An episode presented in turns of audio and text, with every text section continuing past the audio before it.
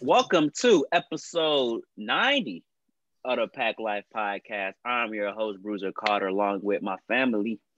Beside me, we got my cousin, Mr. Demo. Thank you for having me.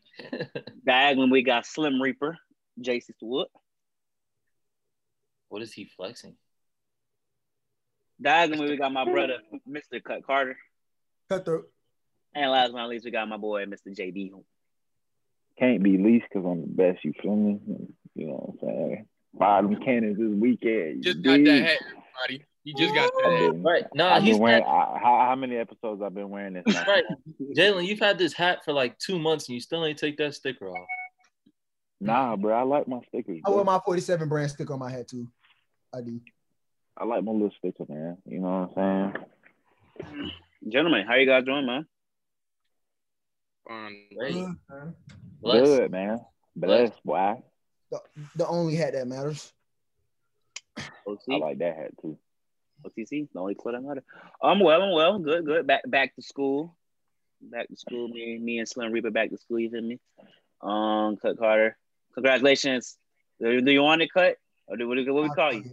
I'll take it. Any promo is good promo. Got it. Congratulations, Derek Carter.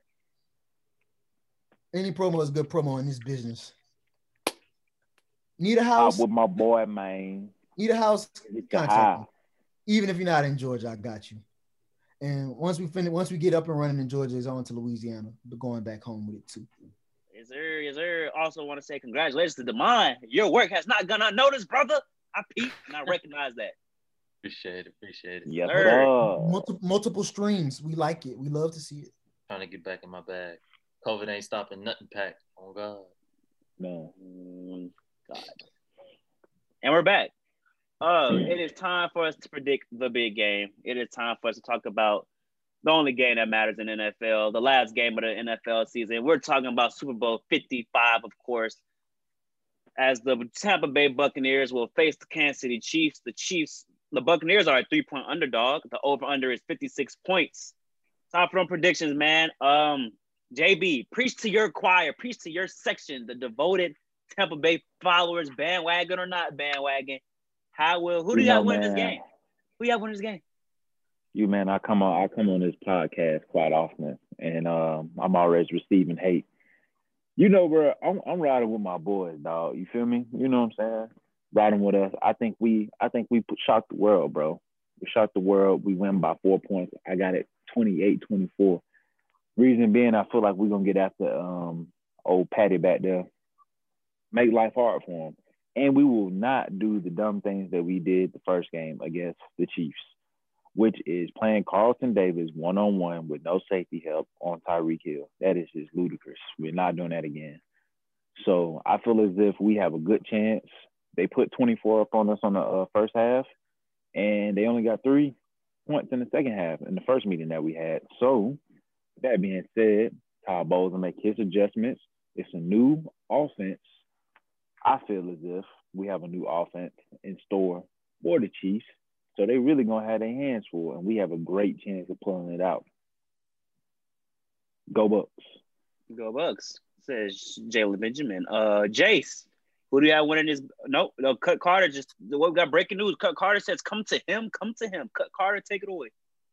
My mama told me to tell you, shut up, Jalen. Right. Anyways. Four-time division winner. Anyways. I have the obvious choice here. I'm going to take the favorites. Nothing against – well, yes, it's 100% against the Bucks. I don't want to see the Bucks win no Super Bowl. So, that's part of the reason. And also because I think the Chiefs are just absolutely the better team. I think this is that defining moment that the NFL been trying to gas for the last couple of seasons when it was like Brady's torch is gone, Mahomes has it, and it was in the AFC, it wasn't in the Super Bowl, but now it's in that the biggest moment of all. So I think this is when the Chiefs go two-peat and the Tyreek Hill has a day. I don't think anybody can guard Travis Kelce on that team either. I think the Kansas City defense going to come to play, and they're known for giving Brady fits. We've seen it this year, and we've seen it in previous years. And I just look for the honey badger probably the most infamous LSU player and popular LSU player in the last decade or however long it's been. So I look for him to go ahead and get two and give Clyde his first ring in his first year. And I know I don't want to make it all Louisiana-based, but, you know, I like to see guys that come from LSU and make it in the league. So it'll be great to see him get two-peat and Mahomes solidify his kind of legacy that he got going. Go ahead, Jace. You got it. All right. I don't think this game will be a blowout at all, even though I would love it to be on the Chiefs side. I feel like the Chiefs will win the game, of course. That's the obvious pick. But I feel like the Bucks will definitely make it hard on them. I feel that Devin White will torment Patrick Mahomes in coverage, blitzing, anything. I just going to torment Patrick Mahomes. So I feel like it's going to be – he's going to get after Patrick. But at the same time, that offense this year – I don't think they were number one, but they were still one of the best offenses in the league. They got Andy on their side, Patrick Mahomes, Tyreek Hill, Travis Kelce. List goes on. So I got the Chiefs pulling this out by 3, maybe an overtime game. We don't know yet, but I say about 3. DeMar? I'm riding with the Chiefs, man. I think they go back-to-back. I think we are watching the next great big dynasty in the NFL, especially in the AFC. I think they will represent the AFC in Super Bowls to come. It's just interesting. We're about to watch Patrick Mahomes not receive the torch from Brady. I think he's taking it. It's his league now, and I think this solidifies it. You look back to their Week 12 matchup, and everyone talks about Tyreek Hill to 200 yards receiving. I don't see that being happening again. I think the Bucks are going to go out swinging, knowing that Tyreek Hill won't beat them. I expect him to make plays. He's just one of the best receivers in football, but Kelce's going to do his thing. I think I've said it all year. He has my vote for Offensive Player of the Year. Never seen the tight end, especially maybe a player, get better every year like Travis Kelce does. He had 8 catches for 82 yards in their first matchup on 8 targets. And then, you know, the Chiefs are going to make noise in the playoffs with a random unexpected player. Last year in the Super Bowl, Sammy Watkins against Richard Sherman. Mecole Hardman went off last week after the fumble, well, in the AFC Championships game, But, I mean, the Chiefs are just going to come out and they're going to make plays offensively. And then defensively, I think they're slept on. You got Chris Jones, Frank Clark, and, of course, Tyrann Mathieu, Pro Bowl. 3 Pro Bowl players, and they're just some dogs. They're not going to lay down. And as good as I expect Brady to play on the big stage, it's just too much to overcome. Like I said, in their Week 12 matchup, Brady threw the ball 41 times. Ronald Jones was the lead rusher with 66 yards, only had 9 carries. Brady proceeded to – he did throw for 345 yards, but they were fighting back, and they were playing from behind the entire game. Threw 3 touchdowns, also had 2 interceptions. And I will say, if he gives this team a chance to continue to put up points as he did with Green Bay, they will not let up. They will continue to run it up. This is not any – they have no fair bearing on this game. They are coming to win. They're coming to stomp them out. And I don't think that's the type of game it'll be, but I do expect the Chiefs to come out victorious and Patrick Mahomes to win his second Super Bowl. I agree. I think the biggest flaw in the Chiefs' game plan, not even game plan, but their personnel, is due to their injuries. Eric Fisher, he had Achilles injuries against the Bills 2 weeks ago in the AFC Conference Championship game. As long as they're not having Mitchell Schwartz, he got hurt during the season, and their left guard opted out of the season due to COVID.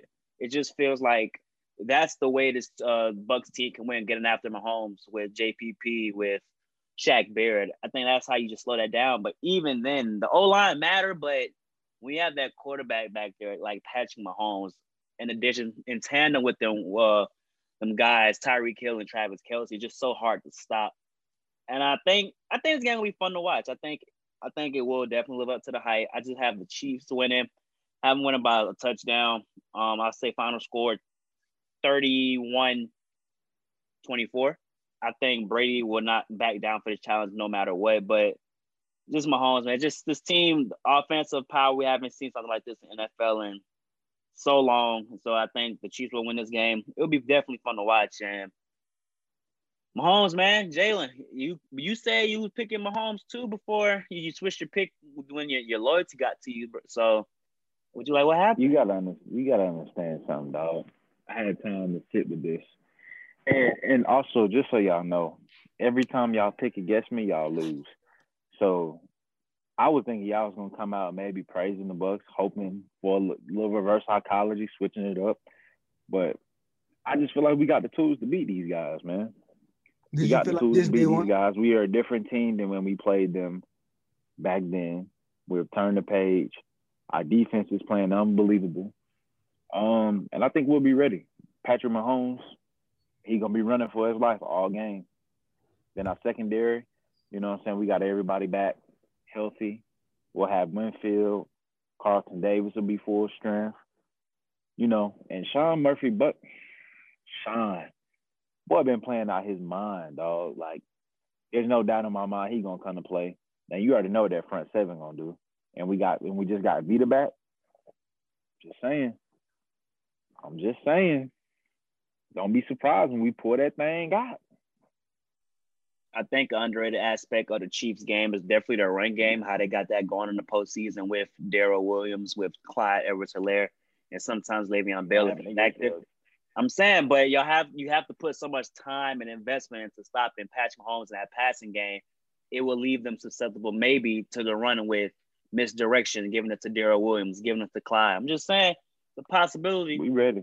We ready for all that, man. Before we move off this Super Bowl, man, I want to hear you guys' biggest X factor for this big-time game. Damon, I'll start with you. Who is the biggest X factor? You can do it from either both teams or just one person in general. I'm going to say Chris Jones. For those who stay up to date with the Every Yards Matters page, I made a post today about Chris Jones and great players who don't bow down to Tom Brady. Chris Jones is in that category along with the Jalen Ramseys, the Ray Lewis. When you don't lay down against Tom Brady, everyone respects Brady. He's the greatest of all time in my eyes. And a lot of people share the same sentiments. But these guys this is how they feed their family. And they're playing for a championship. And Chris Jones, we've seen him chirp back and forth with Brady. He's going to come and be out on his best. And he's the leader of that defense up front with a as I alluded to earlier, Frank Clark, you got Tyrann leading him on the back end. But Chris Jones is going to be the driving force. For the Bucks, it ultimately starts with their run game if they're able to open up some things off the play action. In the Week 12 matchup, Gronk was the leading receiver with 6 catches, 106 yards, and a touchdown. And a lot of that comes off play action. So if Chris Jones is able to be that force up front, stop the run with Ronald Jones and play off Lenny, I think it'll be very difficult for the Bucks to get things going through the air. He's also a great pass rusher too. So Chris Jones, if he's dominant, it's very hard for me to see the Bucks having success offensively in this game. Jace, biggest X factor.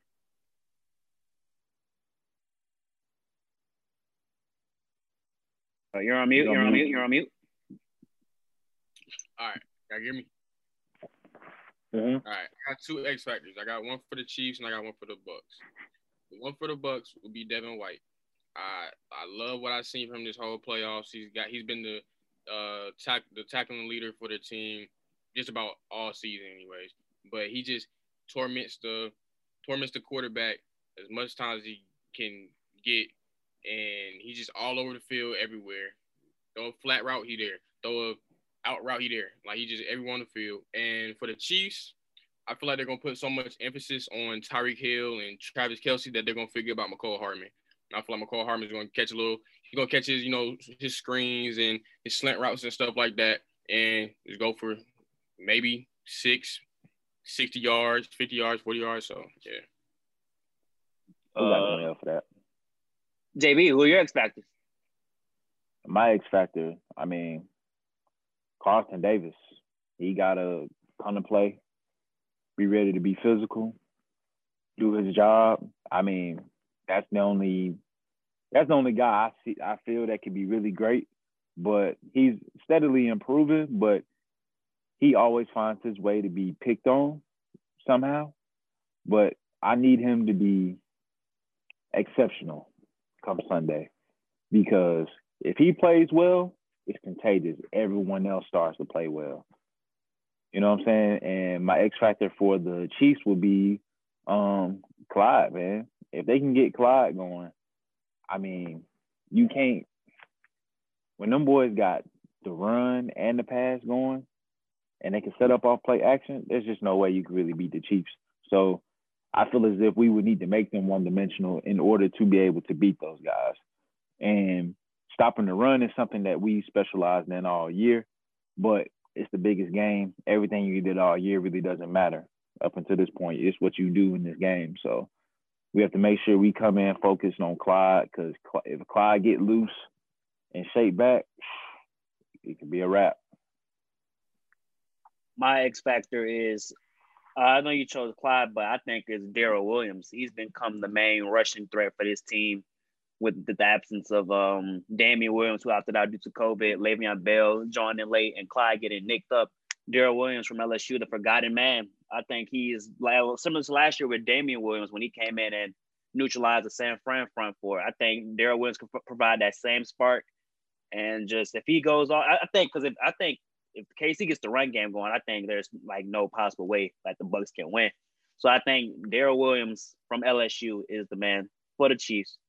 This is the biggest X factor.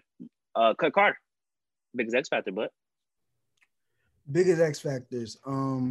I'll do one for each team.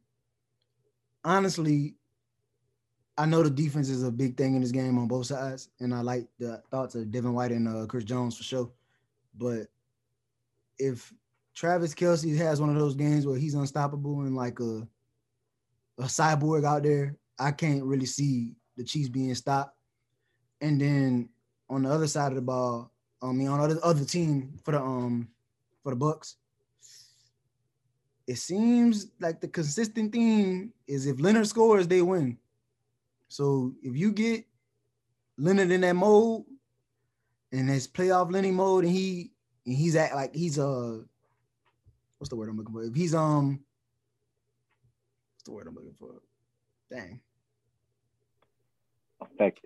Yeah, if he effective, if Leonard gets effective and active, then they're a hard team to beat. I think Brady gonna do what he got to do on his end, or at least try. So it's like I got Leonard because Leonard's in the passing game and he is in the running game, and then like I mean this is where your boy got to show up, Jalen. If Mike Evans don't show up this game, I don't want to hear nothing else. This is like, what do you mean? All the marbles. We have multiple receivers. If Mike Evans don't show up, I don't want to hear nothing else. Do you know we have AJ Godwin and Gronkowski? This is not New Orleans. Did you say Gronk? This is not New Orleans. Did you say Gronk? This is not New Orleans where you only have one receiver, bro. We got multiple receiving weapons. You talking Whoever about has the best matchup? Why'd you got to bring stuff to New Orleans? I'm not even talking about us, but I will say that Drew Brees has the most passes to any, like, a bunch of different players, like, in history. That's a fact. So I don't know why you got this one receiver thing from when for the longest he was spreading the ball to people that nobody ever heard of. However, Chiefs we're talking about Bucs. Don't do me. He said it. I didn't even mention us. I didn't even say you. I said Chiefs Bucs. Chiefs Bucs. Cut me off. Cut him off. The point, and then, yeah, it's my segment, man. Shut up. It's my turn. I think wide receiver one has to show up. That's all I'm going to say. Heard you. Before we get off of that, I have two more Super Bowl topics. Topic one, quick and easy. Winning the Super Bowl will mean more to who? Tom Brady or Patrick Mahomes? Just give me a name, no reason. Let's go. Brady.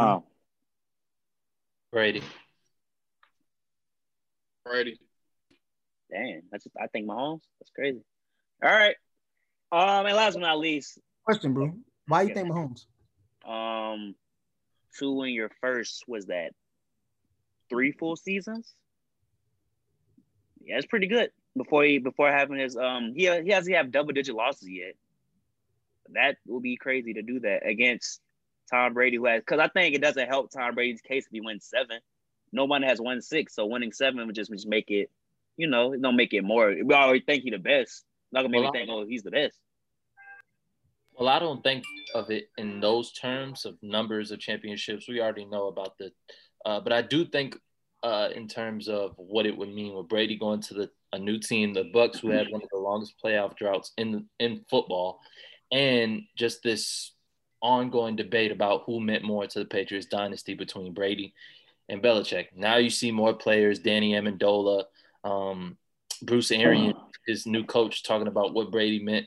And it's just interesting. You haven't seen Belichick all season. You saw Belichick on podcasts talking about this is a rebuild year for us, and we're not really sure. We love Cam Newton, and we'll see if he's back next year. But we haven't heard nothing from you in terms of the Bucs' success. So just very interesting to me. But I think, you know, Mahomes has a long time to continue to rack up championships. But Brady going out and getting one year after leaving the Patriots is just huge. And I say Brady because I think this would be like him getting his seventh would be like, you know, it'd just be like, oh man, like that's like a super duper. But 6 is already a super duper number. I know, but 7 is like, it's like, okay, now you're raising the bar. It's like the equivalent. So if he wins, so let's say he wins this season, then he wins next season. Would you value him like, oh, he's 1-8. Oh my God. I don't think you get what I'm saying. Like he got 6 and Jordan got 6, but him winning 7 is like basically like I might be the best athlete. I might be the greatest player to ever play any sport of all time. That's what that's talking about. He's talking about in like them those terms. Encourage you. But for Mahomes, I feel like Mahomes is an athlete. No, he's not. I'm not gonna consider him the greatest athlete, but as a winner, 7 is 7. But I'm not even his biggest fan. But 7 is 7. However, 6. I was gonna say, but Jordan got 6. But Tom Brady has the most Super Bowls ever already. So added onto it, it's not gonna make me think, oh, you're already better than what you are. But Mahomes 1-2 not gonna mean nothing to me when he's 25 and we know he's gonna probably go back again. That's how I feel. I feel like this Mahomes. He wins last this year. If he wins 2 this year, and then comes back and wins it again, 3 peats, that'd be crazy. Right, but I'm saying that's why I don't think this one is that big because he wouldn't be the first one to win back to back. Right, I feel like that third one will be bigger than the second one. He 3-peat, then it's like okay, that means everything. But Brady's 43, bro. Too. That's another thing. I just feel like Mahomes got 15 more seasons to go back. Probably more than that. The way the league set up. Got you. And last but not least, we gotta talk about the performances. The Weeknd doing a halftime. Jasmine Sullivan and a country singer is doing the national anthem, and Amanda Gorman, who stole the show at the presidential inauguration, will be reciting a poem before the Super Bowl. So a lot of black performers are out there ahead of the Super Bowl. Jay-Z working at Rock Nation. Jay-Z effect, allegedly. Jay-Z Rock Nation. Yes, sir. The GOAT. The real GOAT. I think the Weeknd. No, I'm excited, Bruiser.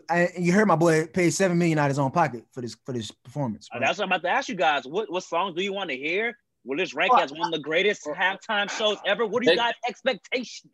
Vegas has the biggest odds of Doja Cat being brought out, and second is Drake. So either of those, I'm cool with. I'd love to see some Doja. Why Doja though? I would love to see. In your Drake eyes, I think the dude that played the saxophone 100% coming out. That's damn, I forgot his name. You know what I'm talking about? I do not. He plays the saxophone on I mean, they said the Weeknd spent $7 million out of his own pocket to make it happen, so something's big going down. It's gonna be a lot of. I don't think it's necessarily him spending money on people. I think it's effects, and I think he's gonna. I think he's going to go through. He's going to have on his red suit with the bloody nose thing. That's his theme. I feel like he got to stick with it. I don't think he should switch it up. I know America might be like, what the? Lose their mind. I think you do it. You still have to appeal to the mainstream white America because that's still technically the majority. So I think if you've heard, it's already sold. If you heard his music, you know what you know the songs. Like when Blinding Lights, Blinding Lights is like a perfect theme song for a Super Bowl, like a WrestleMania. That's a given. They're using it for WrestleMania? They used it for last WrestleMania. Yeah. Oh, they did? They used Blinding Lights last year? Yeah. No, it's the perfect. Like, it's just the song you hear, you see, and you hear it, and it's like something big coming. Like it's just like a song you hear walking, like the commercials, the Pepsi commercials, they're doing everything. It's building up He's building up big for this. So you, Damon said Drake or Doja Cat. Who do you like? Who you said the saxophone guy? You haven't got his name. Any more guests? Before I go to Jay. I mean, I could see him bringing out Daft Punk. Yeah, I feel it coming. Yeah, I definitely could see that. Drake and Daft Punk make sense. Doja, I don't. Well, I forgot they had that remix together, and she's that "Say So" song would go dumb at the Super Bowl too. Yeah. Jalen. Oh. You think you bring out Nav and put Nav on? I would hope he brings out Nav and performs some way, because I would act a fool. No, nah, Travis only had like a little excerpt last year, right? Yeah, he only did a sickle mode. He brought out Travis, and they did they song together, "Wake Up" or something, or that's not realistic there. Yeah, "Wake Up" is in. What's the other one they got together? Oh, what's the Skeletons? Yeah. Well, they could do But I ain't gonna lie, Travis doing Yosemite at the Super Bowl made me cry. I'm not gonna lie. Him, Nav, and Gunna, we get Yosemite in there at some point. What do you think, Jalen? Do you think this could rival Beyonce's performance? The greatest performance of all time? You was thinking Wonderful, Derek, off Birds. You do Wonderful. Oh. Ooh, I would love to hear Wonderful. That's what it's Kenny G, my bad. I can't believe I got his name. Kenny G on In Your Eyes. He performed with him at the VMAs, I think. Jalen, test 1, 2, test mic check. Can you hear me? Yeah. All right, perfect. I'm gonna just leave the AirPods out, but I don't think you can't come for the queen now. You know what I'm saying? Like it ain't gonna surpass Beyonce, but I think it'll be definitely a legendary halftime show. I'm excited to see. I don't know what he's gonna. It's The Weeknd, bro. One of the greatest artists of this generation. You just don't know what he gonna do. We don't. My only request is that he plays Blinding Lights, Tell Your Friends, and some way. I would love to see him bring out Nav and perform some way. I don't know. Something's in me. The EXO. I don't know, man. I think he for sure does. He for sure does. Blinding Lights. I think he does In Your Eyes. I think he does Save Your Tears. I'm saying, how long of a set really is it? 7 million for 15 to 10 minutes is kind of... I don't think he does. I only think he do the hits from the what's the name? After Hours. Then he go to Beauty Before the Madness. I named the hits, bro. That was just 3 of them. But I'm saying, but he gonna do something from Beauty Behind the Madness. Oh, no, he's gonna do. I think he gonna do the song from 50 Shades of Grey. I think Super Bowl is peppy, Derek. But you said Beauty Behind the Madness. That's the song that went crazy. Well, I think he might do Reminders. That song chart-wise was like. I understand that. It's the Super Bowl, though. He's not going to do no sap. Yeah, no mellow tone. Yeah. I could definitely see off Beauty Behind the Madness. I could definitely see the Hills and like a quick switch, you know, like. Yeah.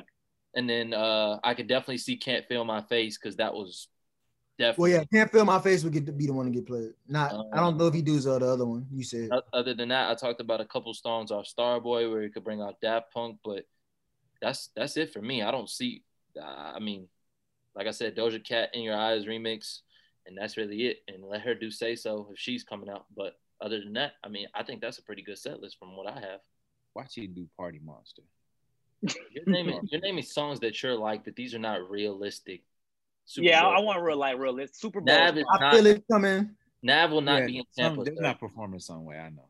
I feel it coming. You want Reminder. You want him to perform some way, and you want the Bucks to win. You can't have both. I know. I feel it coming.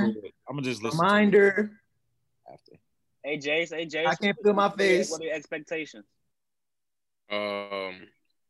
Personally, I don't really listen to The Weeknd like that. I don't want to hear it. No. Let me talk. I don't listen to like y'all do. Like, y'all, that's like one of y'all favorite artists and stuff. But I just want to see what he does with this $7 million. That's never been done before. So I just want to see what he does with $7 million. And personally, I don't think Beyonce's halftime show is the best. I feel like Jace Easterwood. That is JAYCEEASTER. It is me. I feel like you muted me, Bruce? I did. I don't know why you had to stop us to ask, but continue, Jace. I feel like it's number 2, behind Princess. It was raining. He sung Purple Rain. That is so iconic. It doesn't make any sense. So I feel like that's number one for me personally. But name three songs right now. You said what? Name three Prince songs right now. Bro, I'm not my mama. I don't know the names of them. I just know when they come over and I hear them. Like, hey. Purple Rain, Red Corvette. Yeah, and You need baby. I can love. I didn't know Derek was Jace. That's weird. 1999. And then I feel like Michael's is after Beyonce's because he, you know, that was just very iconic. Well, too. Beyonce had two performances because she stole her and Bruno stole what's some people named Maroon 5 at Super Bowl 50. They stole this performance. So I don't know. She's nice too, but hey, Prince. It's raining. He sings Purple Rain. Like, yeah, that was hard. It was a whole concert. Like, they paid for him to, like, nah. Like, that's crazy. Michaels did go crazy too. Yeah, he was sitting there for like 3 minutes, and they people like, ah! Like just yelling, like he's doing something, like. He screamed like Chris Tucker when he talking about Gaica. Is there any more Super Bowl news before we talk about some NFL news real quick? COVID,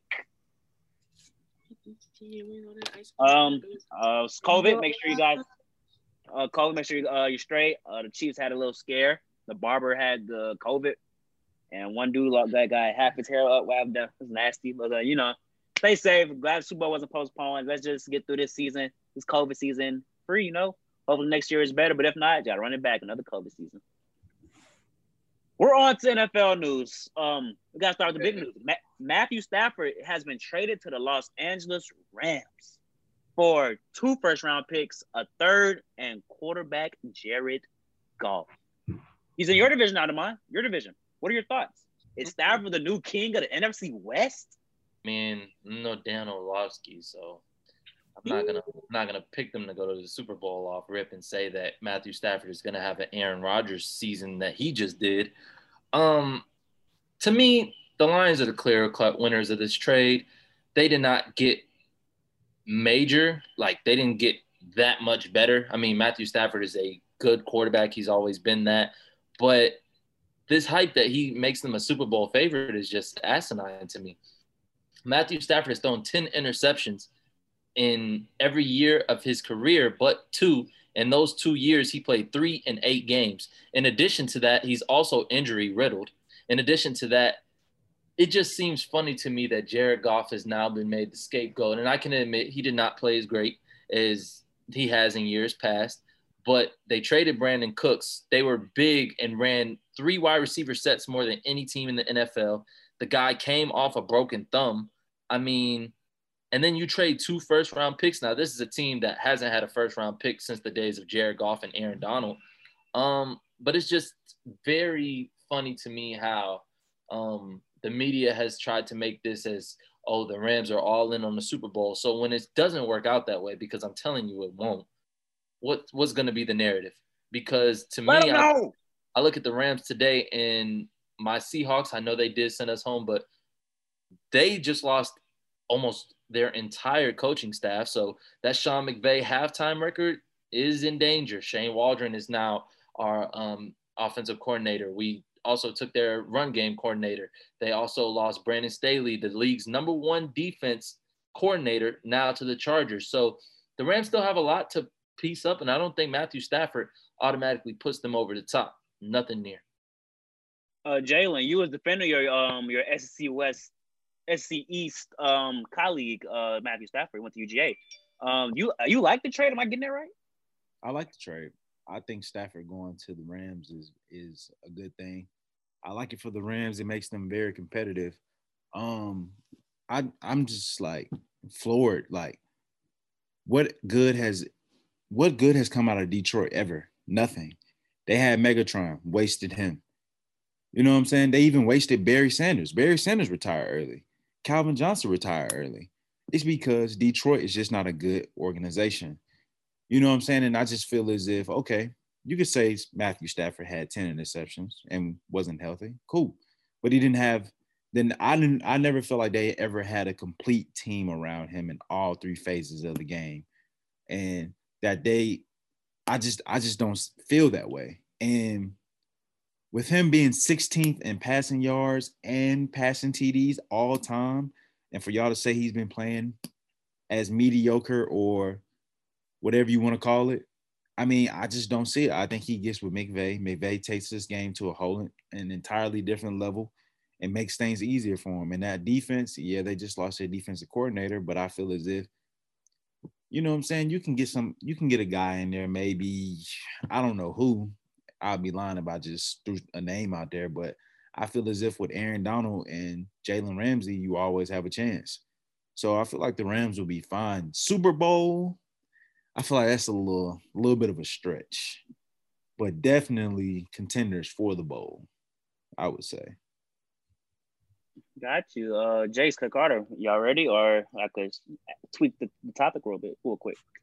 Why you always got to try to make it like we're not engaged? I heard everything he said, man. Well, on my end, you two are not engaged. Take it away, Click Carter. I heard everything he said. But anywho, what was the question again? No, I'm playing. Nah, for real, what's the question? The question is, what is Deshaun Watson's trade value now? No, you trying to switch it. I'm not stupid. You talking about Matthew Stafford and golf, bro. I'm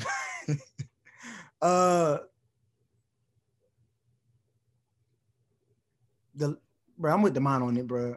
I feel the same way. Like, I don't think it makes them a contender at all. I think they're the same exact.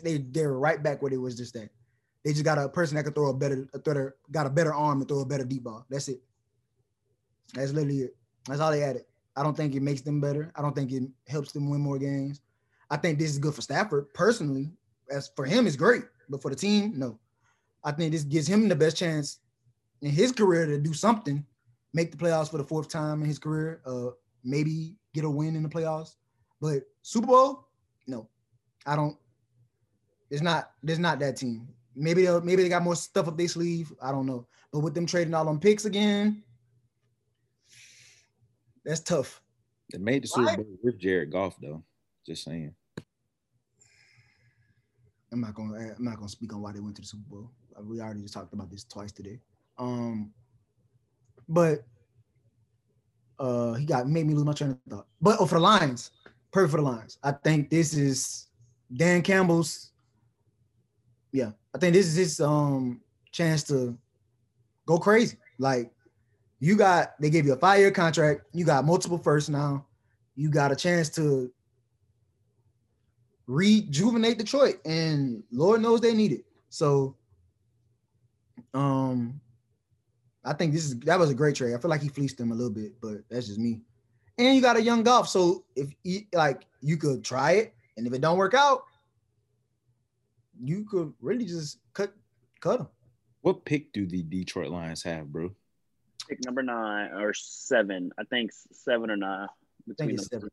Oh, they might go receiver. They may still go quarterback. They have said they haven't ruled out. They haven't ruled out taking a quarterback, and I just think it's interesting also. A lot of guys are unrestricted free agents. Marvin Jones is unrestricted.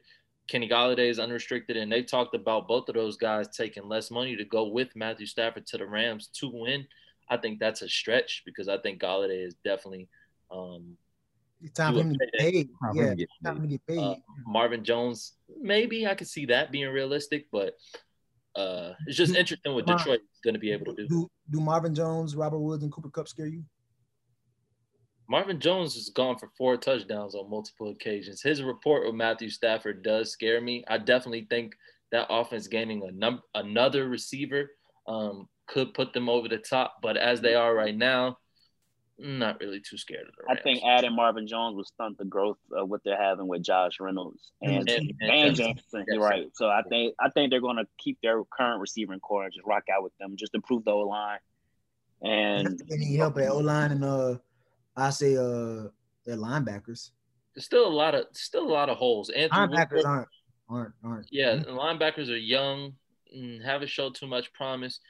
The defense, when Aaron Donald was hurt, didn't get much penetration up front. They were playing the Packers, who may arguably have the best line in the league, so can't do too much. But they got a lot of holes that they still need to fill. And to say that they are automatically Super Bowl contenders because of everyone else, and everyone else is looking to get better, and you just traded your future for a 33-year-old quarterback coming off an injury-riddled season. Let's talk about it doesn't got to be long either. Like, what is the value of a projected late first-round pick? I see it seems like Les Snead, he has shown that he doesn't value their first-round pick. It was going to be a late-round pick, and they have continually to draft well in the mid-rounds and late rounds as well to not make that pick seems like more valuable in a sense. So, do you think more teams should like trade their first-round pick for elite talent? I don't. For elite talent? Yes. Well, yes, I don't feel like Stafford was that elite to trade it for. However, I mean, if you draft well in the second, third, fourth, fifth, cool, and sixth and seventh too. But I think highly of first-round picks. That's just me. I think that gives you the best chance to get one of the best 32 players in college. Why not? Why not go for that every time? Well, it's someone who in the NFC, I don't mean to cut you off, Jalen, but someone in the NFC West who I've seen these teams hit, mine being number one, Rams being number two. You think about Cooper Kupp, think about Terrell Burgess and Jordan Fuller. They have guys starting in their secondary and all over there. They hit John Johnson. I mean, I can continue to go. They believe in their ability to pick late in drafts and continue to find studs. So you take that approach and they're going to have to take that approach with them paying guys. I mean, they have 6 players, including Robert Woods, Cooper Kupp, Aaron Donald, Jalen Ramsey, under contract 4 years to go. So they are all in on a Super Bowl run, but they're taking a big gamble on these guys coming in, being gambles to see, hey, we believe this guy can come in and thrive in our system. And if it doesn't work out, I don't see them. I mean, the Rams did just have a very good season, and they knocked my team out the playoffs. I understand that. They didn't win 10 games, and the year before, coming off the Super Bowl, they didn't make the playoffs. So, I mean, still a lot that needs to be revised in LA, in my opinion, but we'll see. What I was going to say is I don't think nowadays, like, don't get me wrong, like, first-round draft picks are valuable.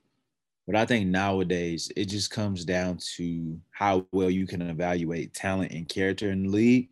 And I feel like the Rams have always done a good job with being able to pick the best talent. So I don't feel as if they necessarily need to always have the cream of the crop of the best 32 players, because they can always find their diamonds in the roughs and mold them into good or great players. So, you mentioned some of them, Cooper Kupp. I just feel as if those guys can always find the diamonds in the rough. And that's my take on it. So when we say late picks, are we talking about like the last 10 of the first round?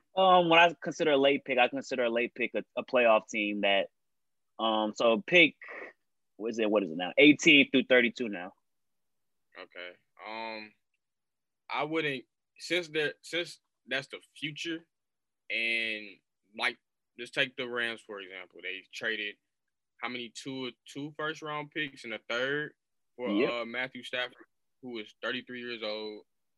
I just feel like that's not the best decision to do, because if we look at past late first rounders, I want to say Jets, Justin Jefferson was,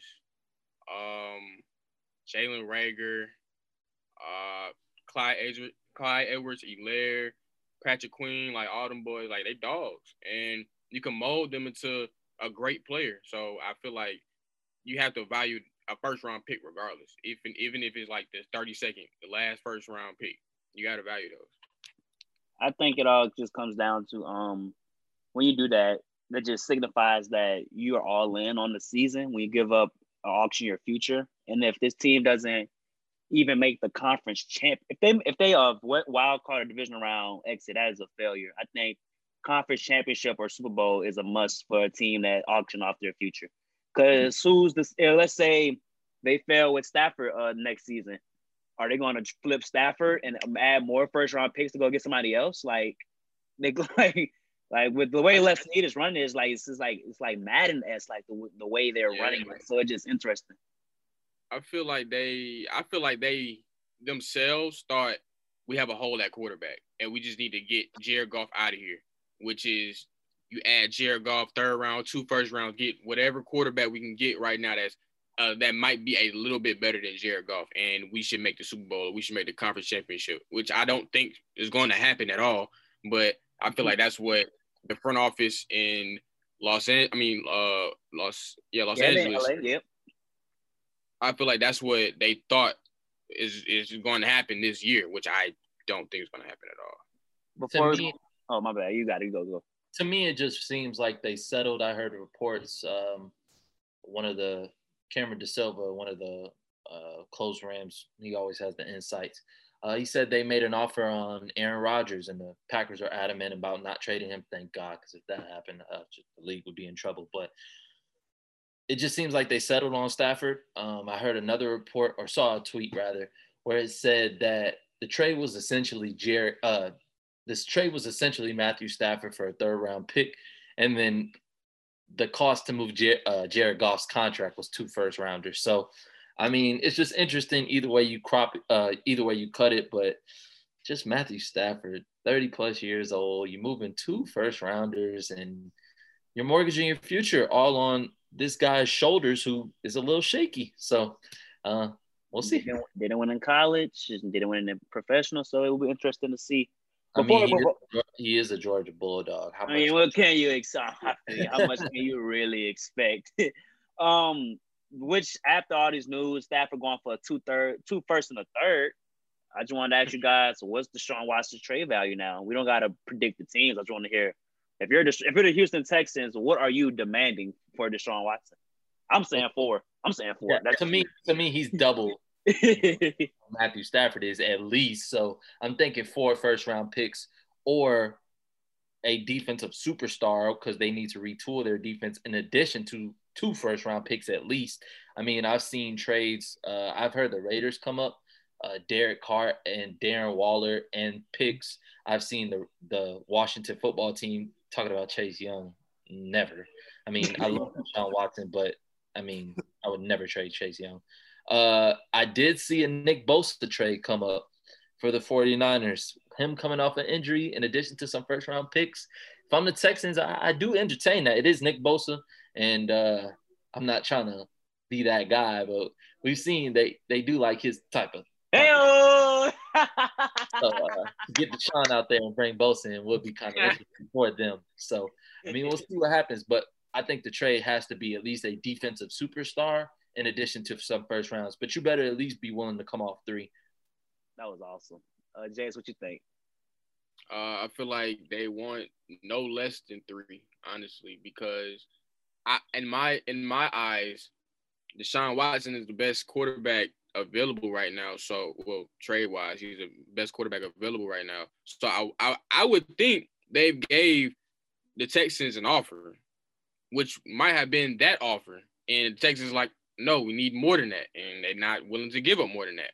So I definitely think the Texans aren't entertaining anything under 3. And also a player as well, depending on what type of caliber player, I don't know, but I definitely do think it's at least 3 first-round picks. Well, this was the same team that's saying, well, Hopkins away for a second and David Robinson. Yeah, I don't know. Maybe cut JB, Watson's trade value now since the Stafford deal. I think it at least got to be 3 picks and a superstar. We know what type of player Deshaun Watson is. Come on, bro. And we know he's way better than Matthew Stafford. There's no one here is even going to debate that. It just depends on who the suitor is and how much, you know what I'm saying, what they have. I mean, if you don't want to come off picks, you're definitely giving up some premier talent. So, you know, one of the best QBs in the league. You gotta pay the price. I would even charge 4, but I know that's just a little. I mean, I know that may be a little out there, 4 and a star player, but I think that might be a little much, but I just think Watson is just that kind of guy. And I think regardless of the deal, it'll have to be a premier player because Deshaun's contract is huge. So that alone already got to be somebody that you paid, that you are fond of. And then Cam Jordan. Then the picks gotta be it gotta be at least double, so 3, 4, 5 range on picks, first round picks at that. I mean to cut you off. What about 2 firsts, 3 seconds? You trying to negotiate? What about 2 firsts and some marbles? I'd be like, honestly, based on what I'm seeing and what I'm hearing, I don't think they're trading him anywhere. I think they're gonna make him just like try to strong arm him. Now, if he come in there and be like, I'm not playing, like I heard a report that said he may decide to not play next season. No, if the COVID thing's still going on, he could opt out, and he opt out, then they're gonna be hot, and then right. or he could just not show up, which is, you know, we see that works. But he gonna show up though. I feel like he's the type of show up too. So I mean, if I'm Houston, I don't want to trade him either. You see, they try to make Harden stay, so why not try to make Deshaun stay as long as they can? I mean, if I'm Deshaun, I have all the ammo I need to say why I'm holding out. You're trading my best receiver. You can't get a capable head coach or do something that I asked you to do. I've been the most sacked quarterback since I came in the league. I got kicked in the face. Right. So got kicked in the eye. I was red. And they traded Dwayne Brown.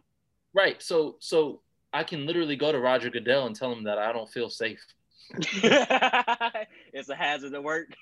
I'd be like, they're doing everything for that boy in KC, but why they can't do everything here for me? Boy, it's their management. They got that old thinking that need to be off the planet.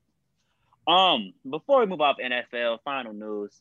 I'm hearing rumors that Kirk Cousins will be going to San Francisco. I see Jalen face. I see demands and disgust. Is this what the Cows should have vision is? Getting these type of quarterbacks? They just love the rejects, don't they? You're not getting an upgrade. What's the point? Whoa.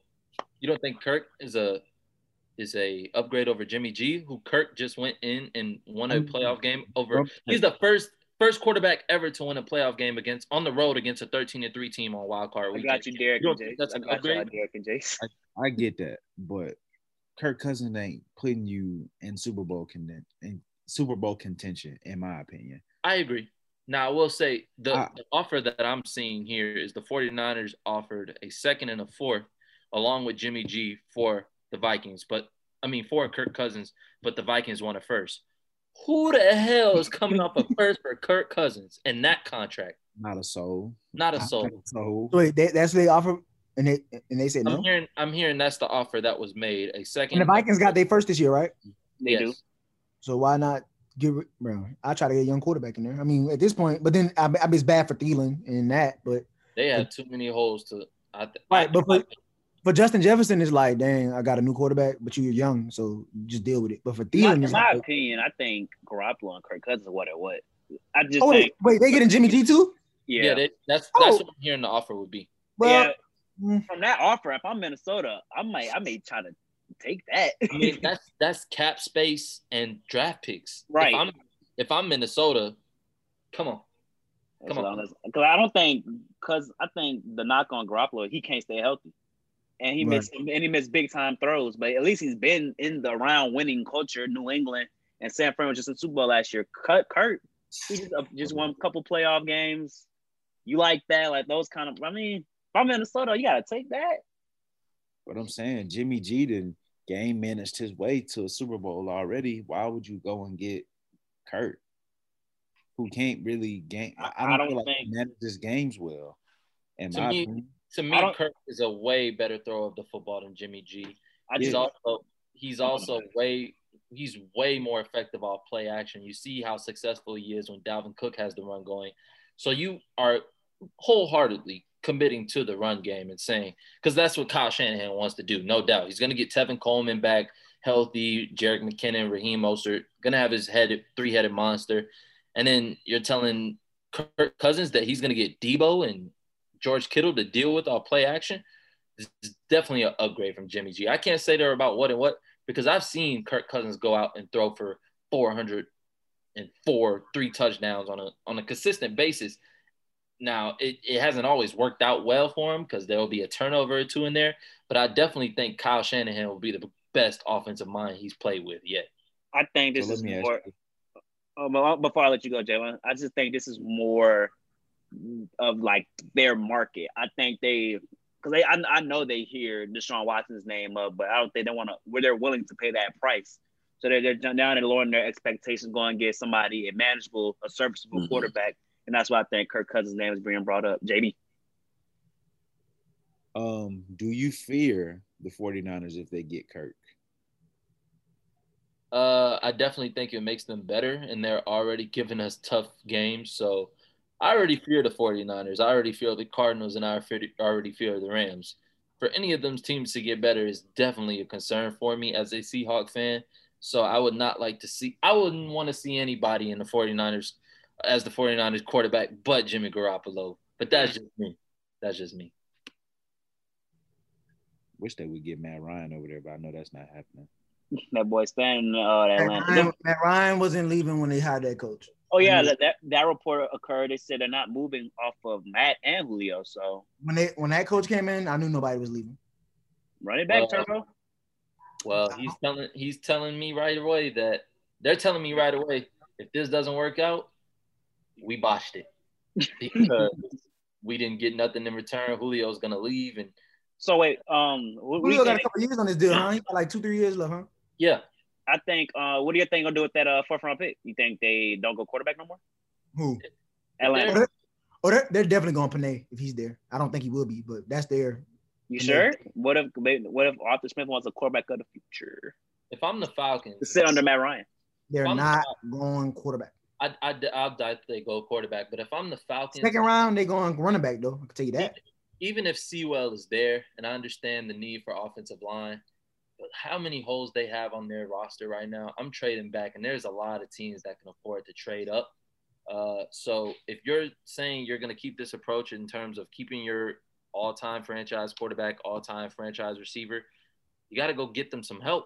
So trade. You right about that though. You right, buddy. You right there. Back. That'll be good for my boy, their new GM. It'll be good for him in his first couple first draft on the job. He learned a lot with the Saints, and the Saints, you know, one thing the Saints will do is trade up or trade back.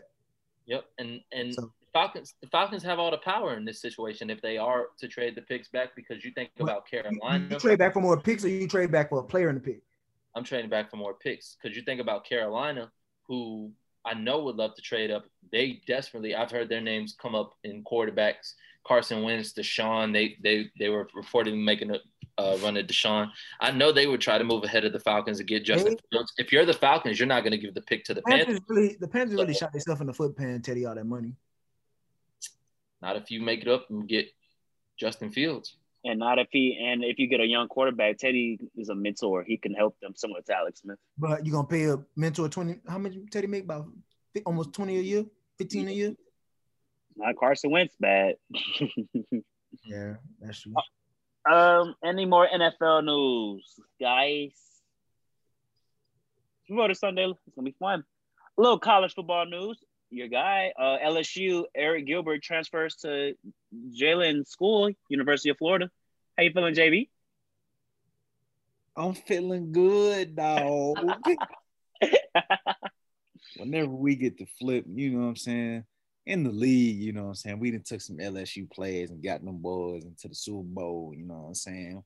Same thing, you know, we finna take some that LSU product and get them boys over to, you know, where they need to be, man. You know what I'm saying? University of Florida, baby. You know, we coming for the natty next year. Oh? Natty next year. Ooh.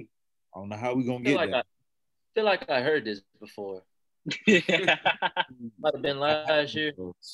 What had happened was we just lost games we shouldn't have lost, bro, honestly. No, but I literally heard this last year and heard LSU ain't stopping us. Are we ready for Bama? I heard it all. So can you just shut up and watch and just say, Oh, I'm excited to see what happens. Are y'all not losing? But Jalen, are y'all not losing talent? Are y'all not losing Kadarius and all these guys? We're losing a lot of people, but we got Emory Jones. You know what I'm saying? We always seem to recruit well.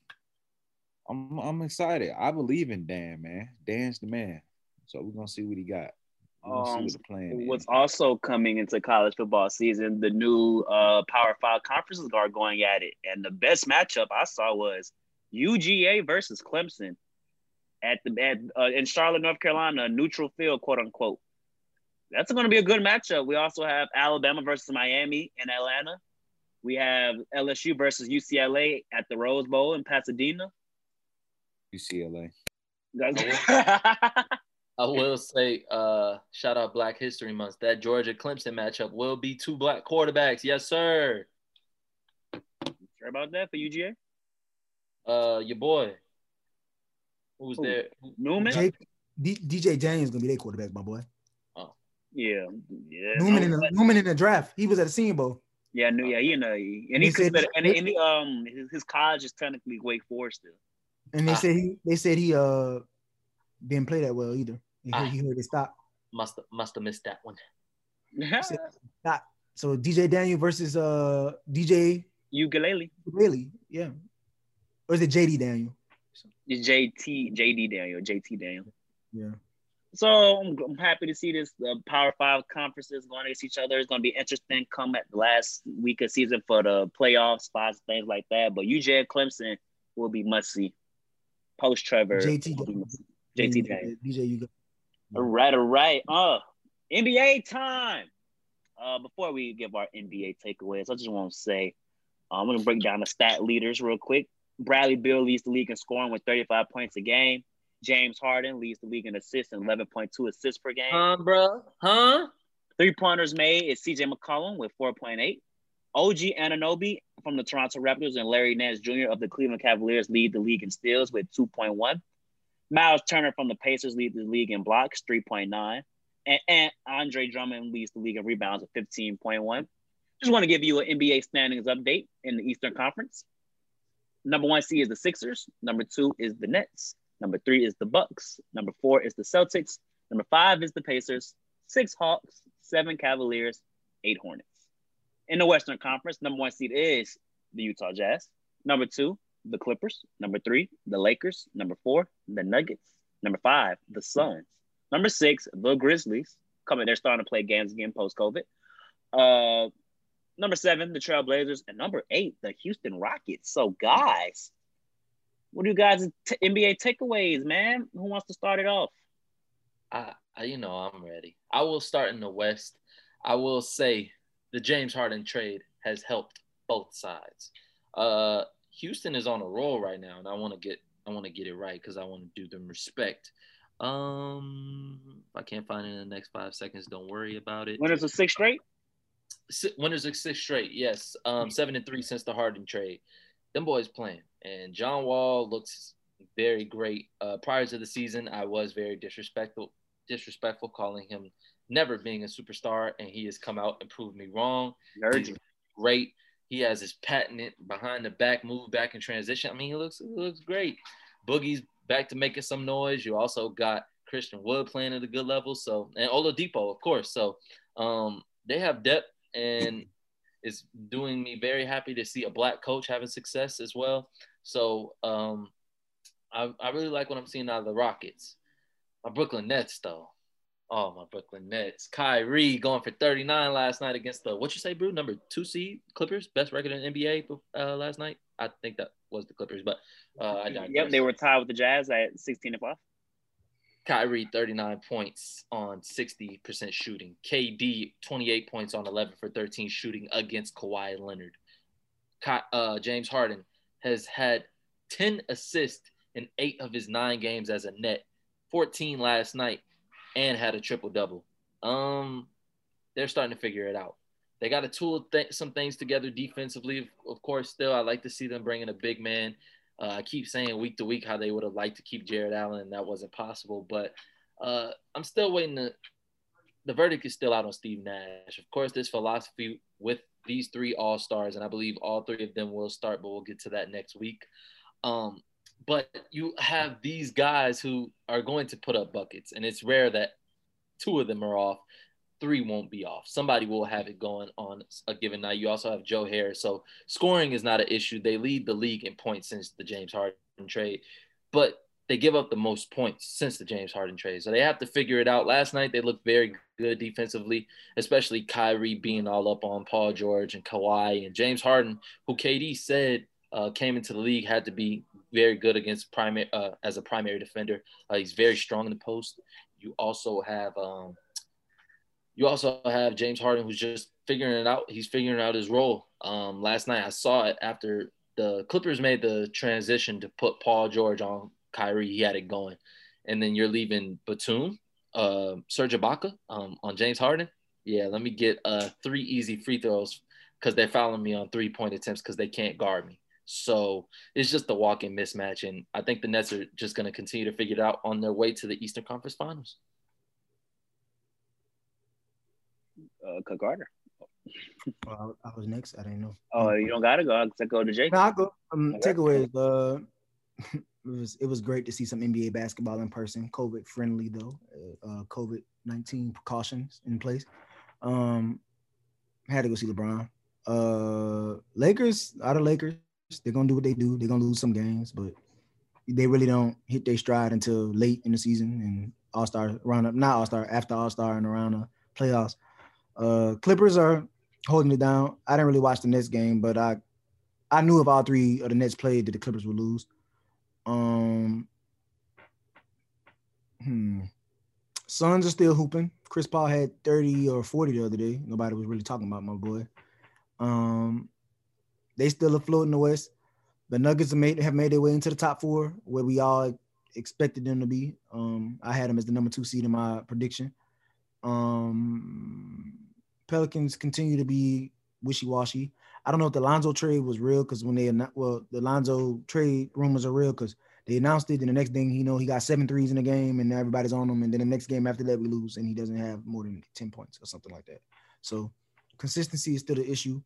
B.I. and Zion continue to do their thing and coexist greatly. Like that's low-key the best thing. Well, the only thing we got going. Good to see Ja back. They need Jaren. They miss Jaren a lot. The only reason they still in the playoffs right now is because they ain't played as many games. Spurs aren't bad. It's just they aren't the Kawhi and Tim Duncan Spurs. Jazz are surprised at the number 1 seed. I had them making odds, but number 1 is just OD. Jalen didn't. When it was my turn, I was going to apologize. Houston is a surprise. Warriors are floating at that playoff spot, but I still don't think they make it. Warriors and the Spurs have the same record. Houston only really up on them by half a game, or really got the same. They really all got 5 games back. The Kings, wishy-washy, but still a threat. The Thunder are surprised that they're not that far out either. They're a contender. The Mavs are a disappointment.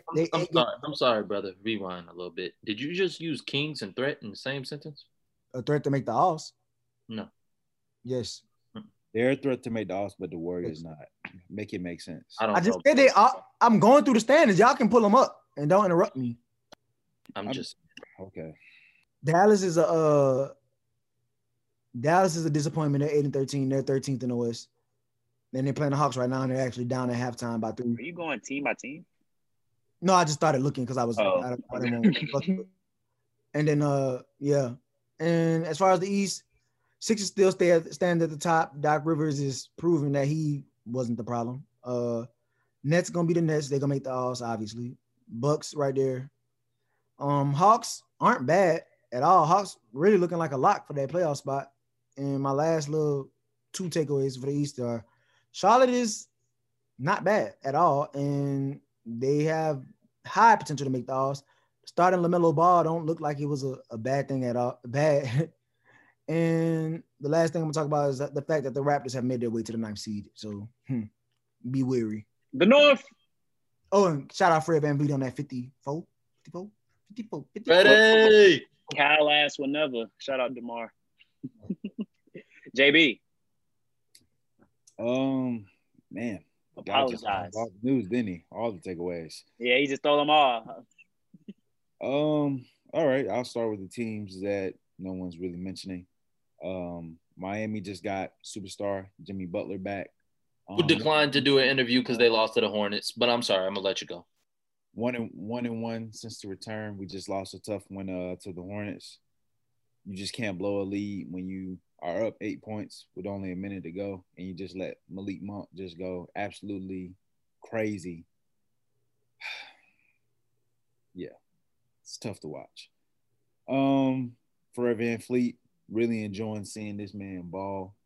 KD shouted him out, you know, a few years ago, and I always used to watch his highlights when he used to go to Rico Hines up in UCLA, and I always thought to myself, like, man, this dude really nice. Like, he really should be the starter. Like, but, you know, people going to ride for Kyle Lowry, how they going to ride for Kyle Lowry. But, you know, I really rock with Fred, man. Fred really be getting bucks.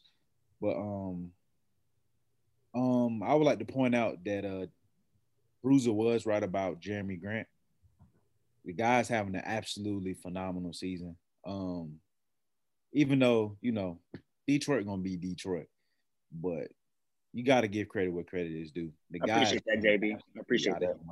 I was laughed out the building when I said that statement, but I appreciate that. No problem. They have 5 wins. He hooping. It's not his fault. He not ripping his jersey at halftime. That's Blake. Well, we always knew how Blake was built, but I digress. Isaiah quickly for the New York. Blake averaged 12 points a game, bro. That's bad. Yeah. I was gonna say don't interrupt me, but that is terrible. I had to check because Jeremy averaged 23. Jeremy hooping, bro. 12 is bad, bro. Like Blake, how many games? Blake's ability to get to the rim has faded, and that took a lot of his game with him. Yeah, he played in 16 games. That's no excuse. He's literally not trying though. He don't want to be there though. He legit was mad as hell when he traded him. Well, LA did send him there to die. There's no other. Josh Jackson averages 2 less points than him, bro. After giving him a contract extension, them boys traded him like a year after. Kid you not? Jeremy averaged more rebounds than him. Jeremy Grant is like that. I told y'all that. Blake got him an assist though. Blake might lead the team in assists. This is Jeremy Grant's team, though. DeLon Wright does. DeLon Wright. Yeah, 4.4. Yeah, my little segment, huh? Nah, it's back to you, JB. I just really that 12 points really threw me off though. I had to go check. I had to go see. That's shocking. Like I didn't know he was just quitting like that. But you know the New York Knicks with Isaiah quickly, Julius Randle, and RJ Barrett. I really like that Knicks team.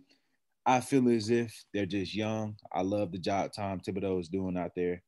In Chicago, man, Zach LaVine, they could make a run. They're sitting at the 10th spot, only a game out from the 8th and 7th spot, and a game and a half out from the 6th seed.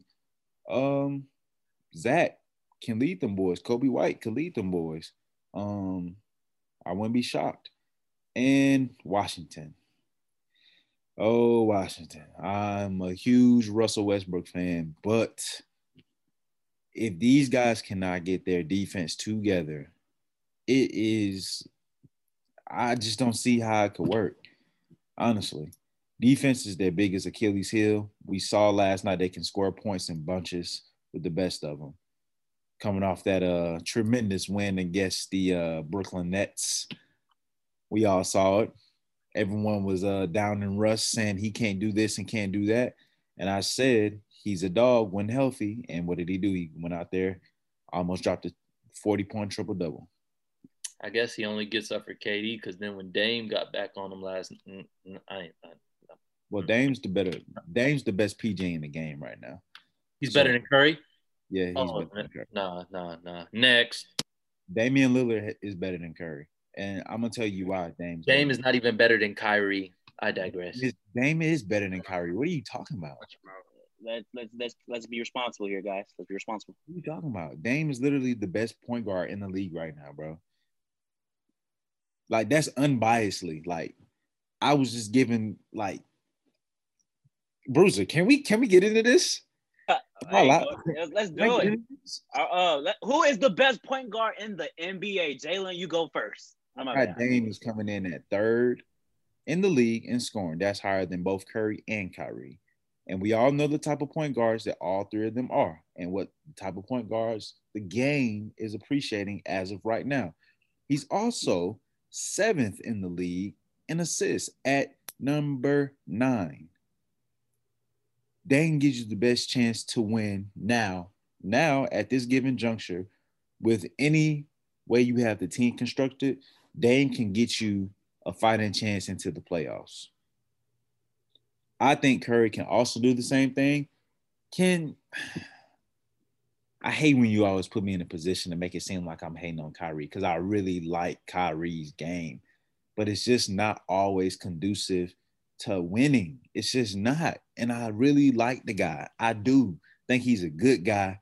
His heart's always in the right place, and he's a hooper. But at the same time, how can I put him? I don't know, man. I just don't know. You got it, Jake. All right. I'm gonna go with the Curry. I'm gonna go with the Curry train. Reason being, Golden State Warriors and the Portland Trailblazers have the same amount of wins. It's just that the standings have the Warriors at 9th. I think the Portland Trailblazers at 7th. But Curry is doing this with a lot less than what Damian Lillard has. Curry is literally the number one option. Sometimes, some games, the only option when Andrew Wiggins and Kelly Oubre aren't hitting for anything. So I'm gonna go Curry on this one. Maybe if you'd hit me with he's out, yeah, but he's still averaging 23. But maybe if you would have hit me with this with maybe like a year ago, 2 years ago, maybe. But nah, I got Curry right now. Derek. All right, I was getting my receipts together. Give me a sec. What receipts? You can go, bro. You go. All right, Damon. Number 3, Damian Lillard. Number 2, Kyrie Irving. Number 1, undisputed Stephen Curry. I mean, you look at what Curry did just alone last night, and I do want to say the league is much better off when Stephen Curry is playing. He's just, to me, the most exciting player in basketball to watch. He single-handedly changed the game and how many threes are shot per game. 38 points last night, 12 for 21 shooting, 11 rebounds and 8 assists. Curry is also averaging 6 assists on the season, 5. And can you name any guys off the bench? Any guy or multiple start? Is anybody on his team secondary better than Yusuf Nurkic, CJ McCollum, Carmelo Anthony? I wish Curry had that right now, but they have the same amount of wins as the Trailblazers. So what isn't Dame doing that Curry is doing? I'm really trying to figure it out. So just the standpoint alone of watching basketball, I mean, Dame is one of my favorite players, top 8, I would say. But Curry, just when you watch him, I mean, it's far and away that he's the best point guard in basketball. Okay, I'm ready now. That was the fuel I needed. All right, so I'm gonna break it down. I'm gonna be real. Do I think Russell Westbrook is better than Kyrie Irving? Yes, but this season, he is not. I can't give him that over him. Kyrie's played 15 games. Russ has played I want to say 9. Or, hold up, let me make sure so I don't. I got you. I'm looking at it. He hasn't played many games due to injury. I got it, bro. And he rests on back-to-backs, which I hate. Russ has played 12. 12 games, yep. 12, yeah. Russ has played 12, so I can't even do that to Kyrie. So right now, I put Russ as the 5th best point guard. Cool. Oh, top 5, no better. Fourth, I got Trae Young still. I did say Trae Young was better than Kyrie, but I was being mean. But I think Trae Young is a better all-around player than Kyrie. Yes, I think Kyrie's a better scorer though. Taking defense into consideration, you doing that? They both are bad on defense. If you ask me, I disagree. Wait, didn't Kyrie just say I couldn't guard a stick tonight? I couldn't guard a stick tonight. Trae Young can't ever guard a stick. Ever. Kyrie 6'3", bro. And I don't ever really see too many people just coming into State Farm Arena giving Trey 40, 50. You're lying. You're lying. I don't be saying. I too don't think Trey don't look from what I saw, but he was playing the Lakers and Dennis. Guess what they do. Guess what they do. Cam, please come. Well, yeah, they got help, but Cam got the best player. Cam has got LeBron, but that neither here nor there. Three, I have Kyrie. Cool.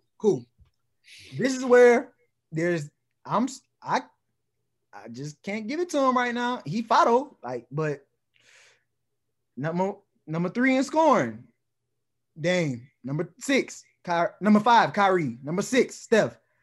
Kyrie could go over Steph possibly if he played all them games, but he hasn't. He only played 15, like I said. Steph has played 21, Dame has played 20, or vice versa. Flip it. Then you go to assists. Kyrie, you're a point guard. I mean, they list you as a point guard, even though he's really a shooting guard, but they list you as a point guard. James Harden lead that team in assists and lead the league in assists. So he getting buckets off the pass and off the dribble. Cool. Trae Young is fourth in assists. Russ is second. These dudes not even Curry is 20 in assists. Dame is 10. Nice. There's nobody to pass the ball to because they can't hit a shot. Bro, what? Dame had CJ at first. Now CJ is gone. Who does Dame really have, bro? He got old Melo, Rodney Hood, and Robert Covington. It's better than Kelly Oubre and Eric Pascal and Draymond. Y'all told me Draymond was an all-star. You're talking about one at a time.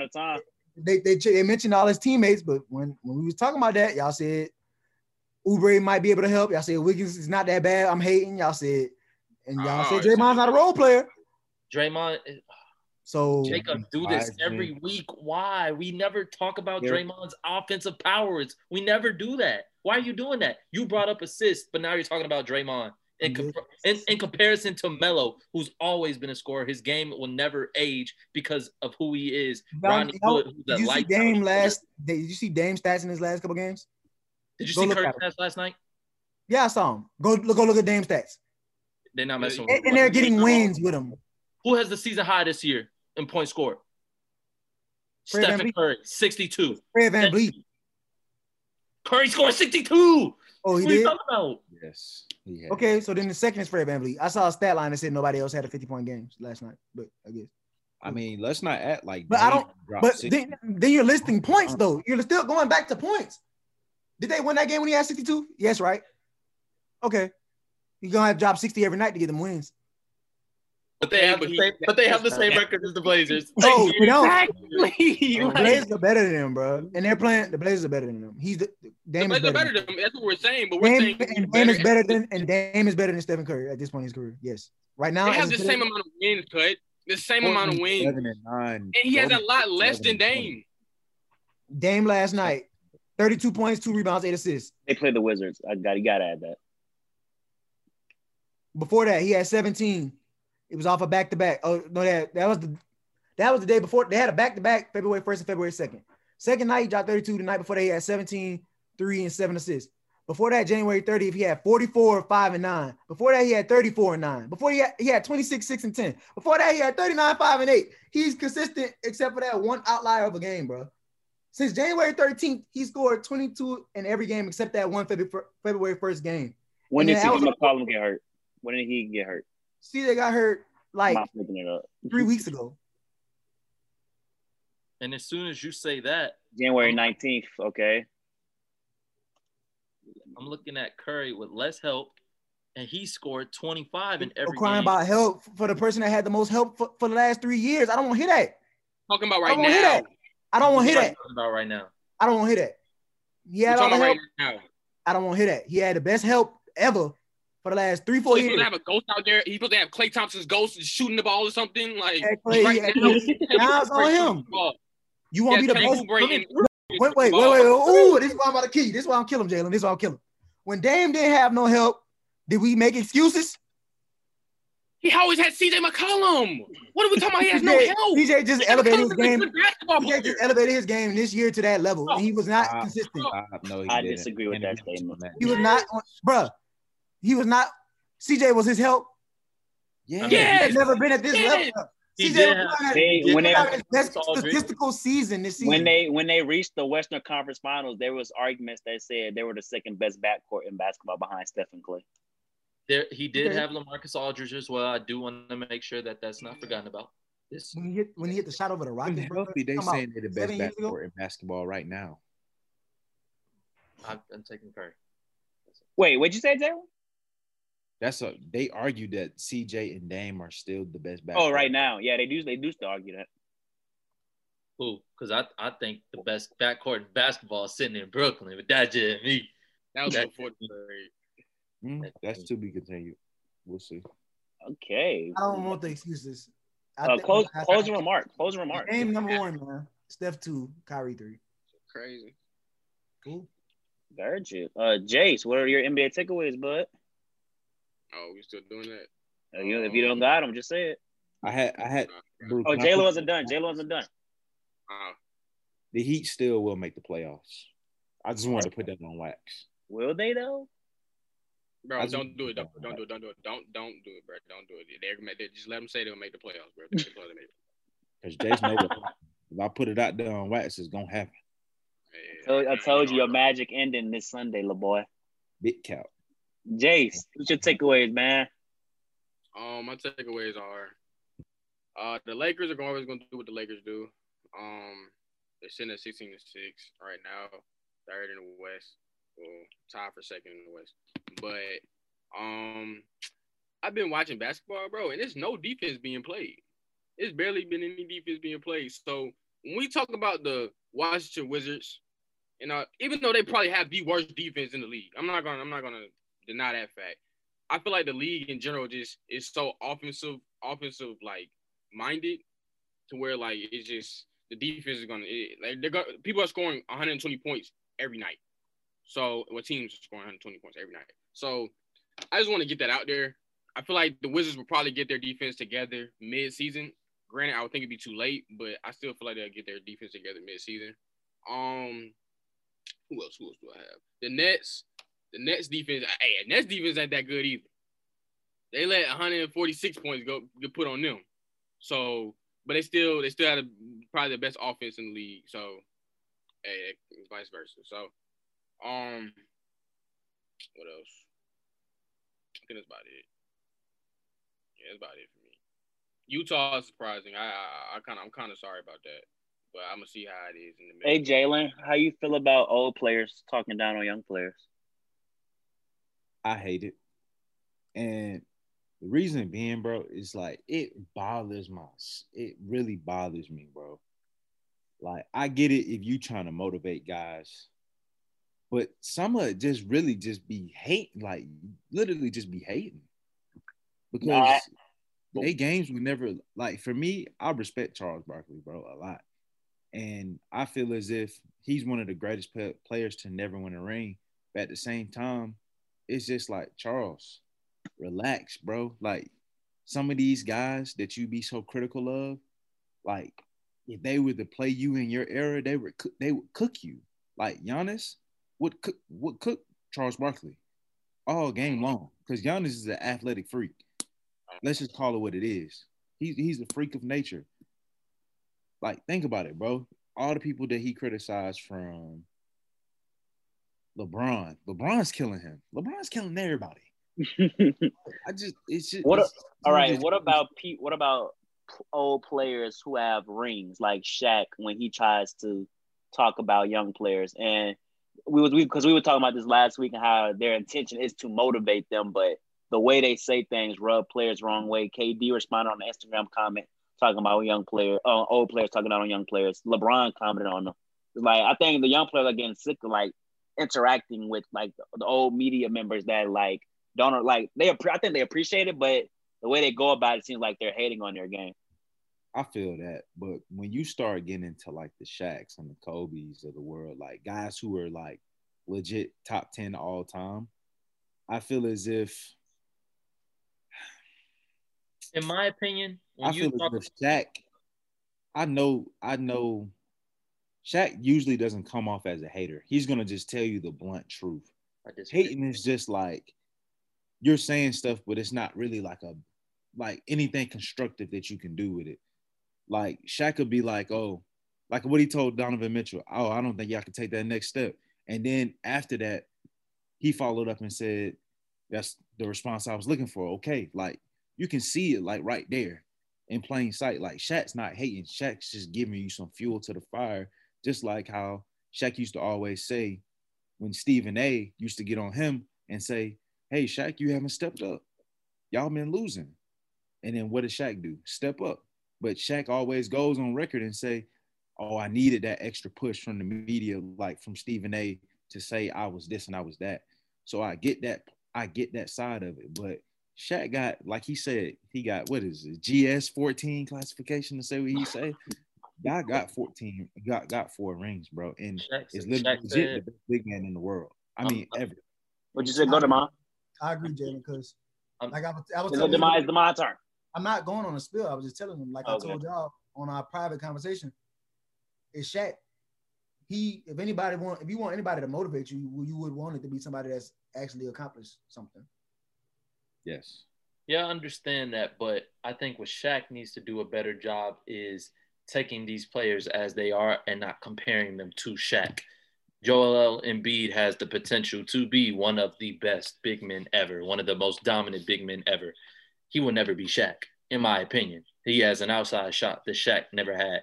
He has the ability and the work ethic to get better, which I don't think Shaq ever had, because he tells the story of how Kobe had to push him and how he wished he would have played better.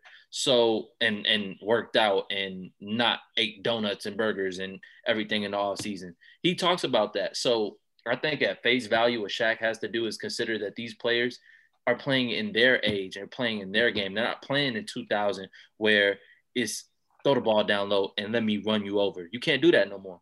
And I think Shaq has to take that for face value. I think you can. You just can't do it that way. So that's all Zion do. I mean, Zion does it with a little bit more finesse. I don't see him. Yeah. I don't see him beating guys up, throwing them to the ground, and not getting field goal percentage in the league, and it's like all he do is he not shooting no jumpers if he don't have to. Yeah, but it's not like Zion is literally elbowing guys out their way and pushing and dunking and breaking. Like, hey, we'll never see another Shaq. As dominant as Giannis and Zion, I'll never see another Shaq. But everybody's more athletic based now. You can't just be big like that. Right. So it's different era. I feel like with the Shaq situation, I feel like when he talks about, you know, like when he did the thing with Donovan Mitchell and he did when he talks about Joel Embiid sometimes, I feel like he's trying to motivate them. Yes. But when he talks about Rudy Gobert, I don't think he likes Rudy Gobert. Just for the simple fact, because of his contract and how he plays against basketball. Rudy Gobert is not an offensively sound center at all. But defensively, yes, he is, of course. He was the defensive player of the year 2 times, I think. So, yeah. So, I don't agree with his contract either. I feel like Shaq is saying what everybody else wants to say, like the whole world wants to say. He doesn't deserve all that money. But we can't tell you the Utah Jazz how to spend their money and how they want to build their team and stuff like that. So I feel like that's the only thing that I just feel like don't like Rudy Gobert. But anything else he talks about, I feel like it's just motivation. Heard you. Any more NBA news, man, before we get the music? Your silence is deafening. Carter, are you ready? Silence deafening. I was talking about everybody's. Why are you being so defensive? You being mean to me. What a music at? It's Wednesday. What happened last week? They didn't release nothing on Our Generation, Derek, so you don't have nothing to go off. Haha. But last week we got The Voice. Oh yes, the deluxe. Are we gonna be honest? About our guy Durkio? Oh, I love it. I like it. It's not better than the original. It's not better than his last 2 projects. No. But it's a deluxe, so it is the original, just with more songs. Yeah, but take those songs and compare them to the original songs. Yeah, that's the way I do it. Like, I'll download a deluxe, and I won't download the songs previously, and I take it as a project. So it's 12 new songs, 30 minutes, but I think 6 of them are at least an A in my mind. I know I love. I put them all together because I don't like having two album marks. Me, I love that. It's like another project to me. Mm-hmm. How many songs did you put on? It was like 12, wasn't it? Yeah, it's 12. Yeah. But some of them, I mean, I downloaded 8 of them. Which ones you didn't download, Jace? I didn't download the one with Sydney August. That song. I don't like that song either, Jace.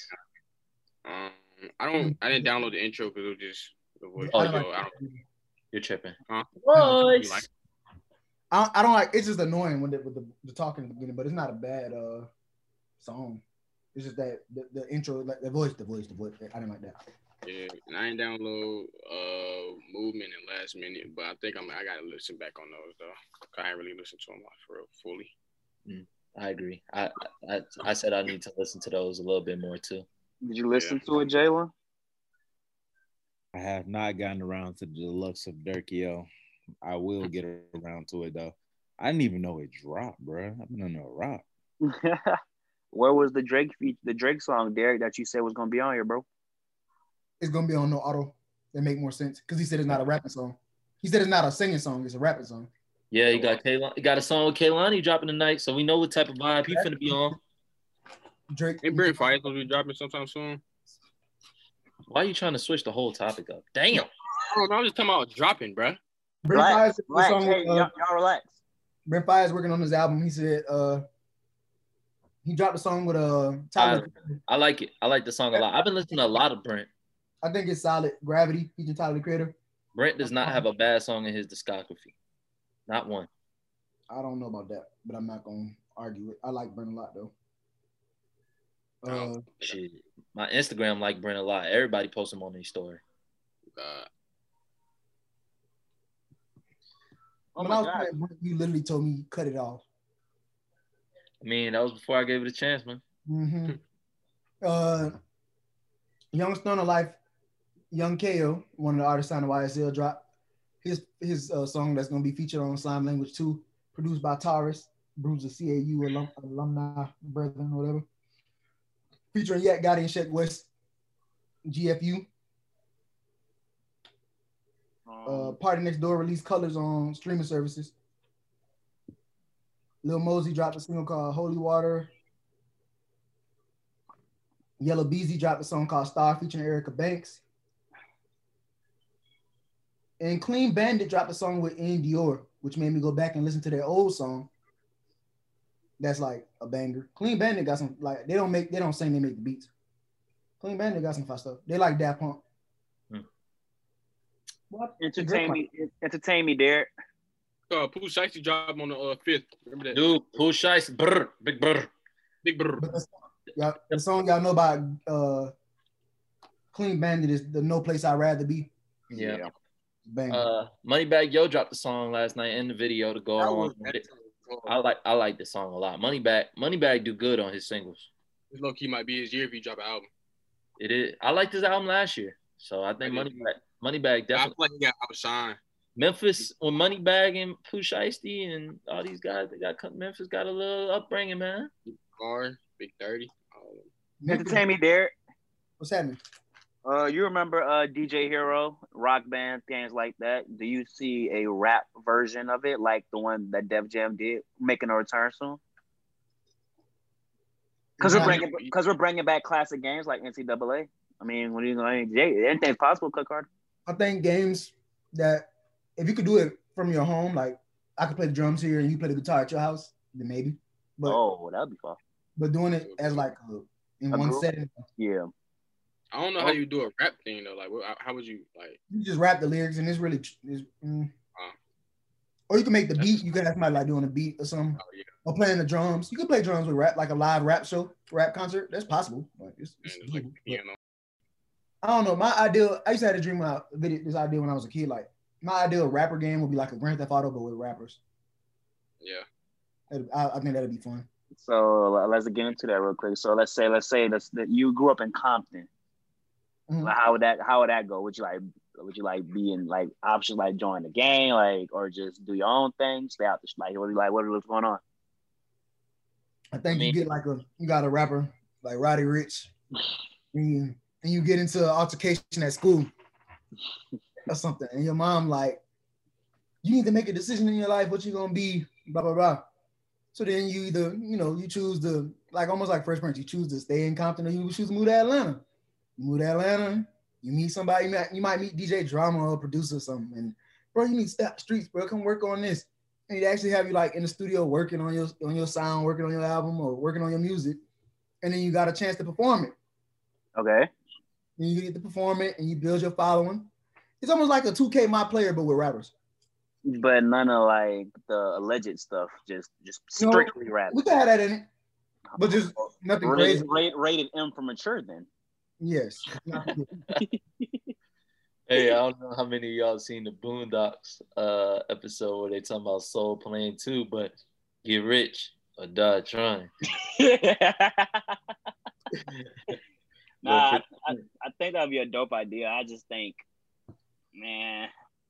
I mean, other than that, we could get Def Jam and Deto again, but. That was a fire game. The original one, the 03 version, I think. Yeah, the original and the New York one was fire. Icon was whack. Yeah, Icon was whack. Oh, are we doing a top five? You can do top five videos, franchises you want to see come back. Ooh, I'll do that. Yeah, like, you guys. Like video game franchise, like NCAA's coming back. Oh, that's easy. Streets, football, the 2K Volume 3, those types of games, like retro games, like bring them back. That tweet about the game's not coming back to I knew they was going to push that back. A couple years, bruh said, so why the fuck you tell me? That bruh, KG funny. Why would you show it to me? Yeah. I can't have it. All right. Top five, no debate. Top five. Top five video game franchises we want to see again. Yes, sir. Yes, sir. Who's going to kick it off? JB, you ready? Yes, sir. Let's knock it out. The park. Number five, I have coming in. This may even still be out, and I just don't know. Need for Speed. Need that. Used to get, I used to get busy on that. Dragon, coming in at number four, we have Dragon Ball Z, Budokai Tenkaichi. I feel as if this needs to be rebooted. 3? I know I would buy it. You just update it. I think you just make it 4 and update it. Give us some new characters. Keep everything about the same, change the storyline. Of course, update the storylines and everything like that. The graphics and the game and controls too. Yes. It would be an elite game, to say the least.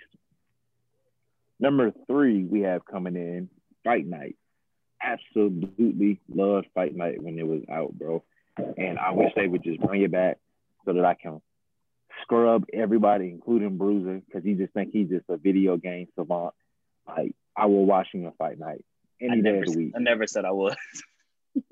2nd, March Madness. I don't know if y'all played it, but March Madness was a vibe. I really enjoyed playing college basketball. I just loved it. And then number one, y'all know, NCAA, baby. I'm excited. I don't care if I gotta wait 2, 3, 4 years. You dig? I'm just waiting on that thing to drop.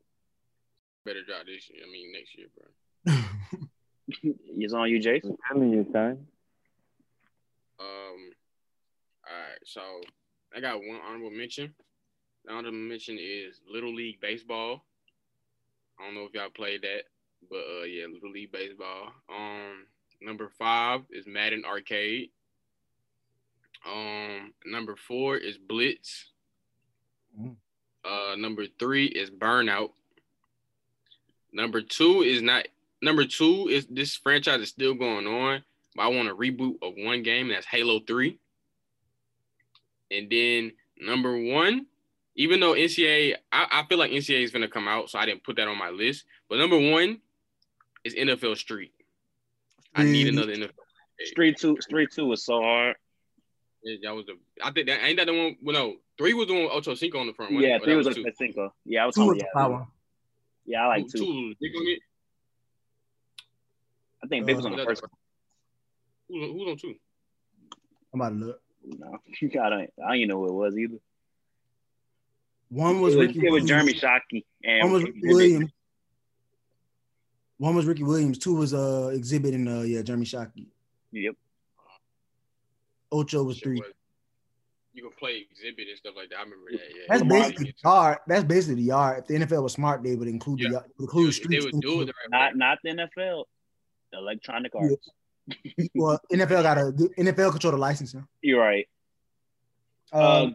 Oh, you want to go get it? Demond. Demond? Okay, I have excuse me. I have two honorable mentions. Going all the way back to the PS2 days, I had to get in my bag. Jimmy Neutron, boy, Genius, the video game. Boy, you did that. That was a gem right there. Other honorable mention, Jack and Daxter. That was my game. You used to play that game up till like 2 a.m. Dad come in the room, pretend to be asleep, turn the TV off, he leave, turn the thing back on, be up till 4 a.m. Number 5, Sly Cooper. Number 4, Sonic Riders. I used to love that game. Sonic Riders was fun. Number 3, the Ed, Edd n Eddy open world game. Too far. Number 2, Simpsons Hit and Run open world game. Too far.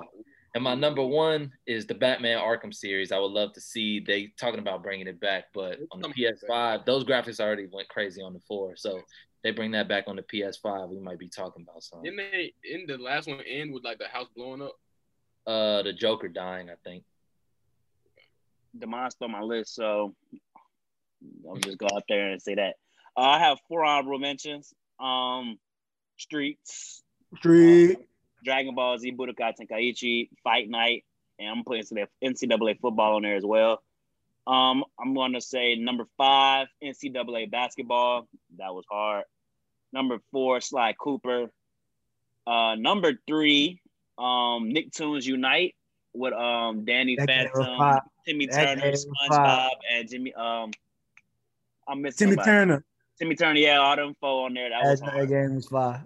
Number 2, I got Bully, the Rockstar game. It's like Grand Theft Auto, but like that, I don't think. But the Bully 2, they ain't like doing the second. Oh yeah. And number 1 is Simpsons Hit and Run. That game was so hard. That was Grand Theft Auto for the little kids. Yeah, that was before. That game went so dumb. So yeah, that's my top 5. Cut Carter. Hey. All right, my honorable mentions. I got NCAA football in there, of course, and I'm gonna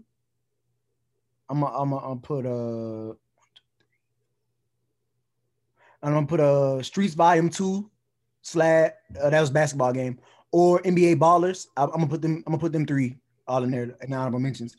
Number 5, I got Def Jam Vendetta. Number 4, I got Fight Night. Number 3, I got Budokai Tenkaichi 4. I want them to make a new one and update it. Number 2, I have NCAA basketball / March Madness. Either one, the college games is great.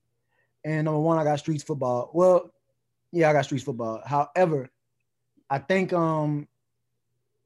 people slept on the NBA Ballers, bro, because you can play 1-on-1 or you can play 1-on-1v1v1. So it's like 3 of y'all, and it's a pickup game. It's like King of the Court. Yeah, King of the Court. Or what's the game? It's not 21 though. It's not like 21. Oh, okay, I got you. But it was like if I score, I stay on the court, somebody else guard me, and then you stop me, you get the ball, you get the score on the other dude. King of the Court.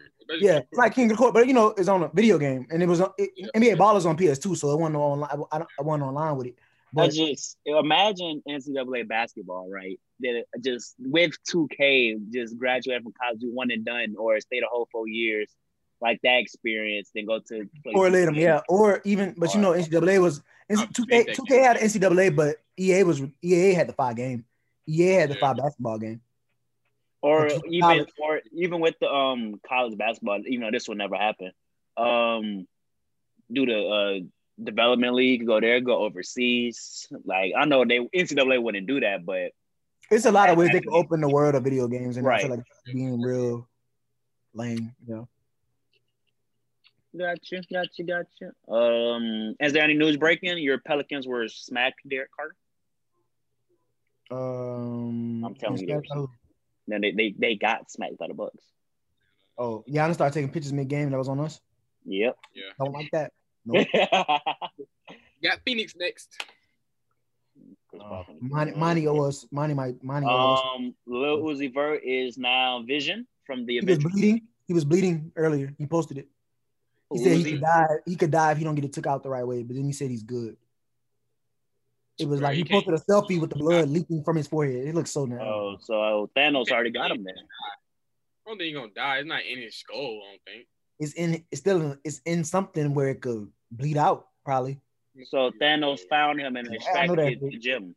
In all seriousness, no, good to know that Uzi is good now. He deleted it. He deleted the picture of the blood. With the blood running, he said, "Okay, we good now." But Uzi better go with security because I know somebody's gonna try to take it off. Where they going? They took it. It hurts when it's on Vision. It's a robot, but when it's on a human, it's just ugh. Yeah. You're gonna pull the skin, all that. Like, is that a podcast? Yeah, I'm getting sick to my stomach. For $24 million, hell yeah, I'm gonna pull that. I'm like, give me.